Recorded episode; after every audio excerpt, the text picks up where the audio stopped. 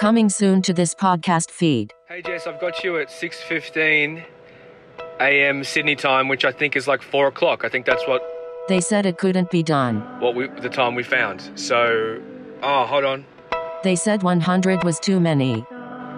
9:30 or two? No, I don't. I don't know. I don't know. Sorry, man. I'm under the pump. I've got you at um. They said a sausage restaurant was not an ideal acoustic environment.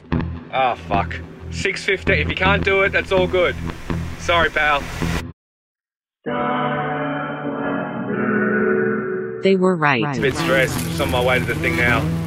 100 interviews in 24 hours. I don't know if I can do this. I can't do this, Jess. I fucked it.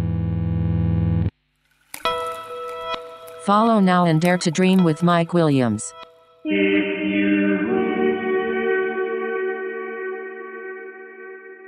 Exactly one year ago, I set out on a mission to record 100 interviews in 24 hours. On the Monday, I did a call out. On the Friday, we kicked off in a sausage restaurant, midday to midday. That was the idea. One of the things that really annoyed me when I announced that I was doing this project was somebody asked why. I took that personally. There are multiple reasons, but there's only one I'm going to tell you about. I did it for me. When the recordings were over, I saved a very long montage. I closed my laptop and I went home and had a cold shower. I haven't opened that montage since then. Until now.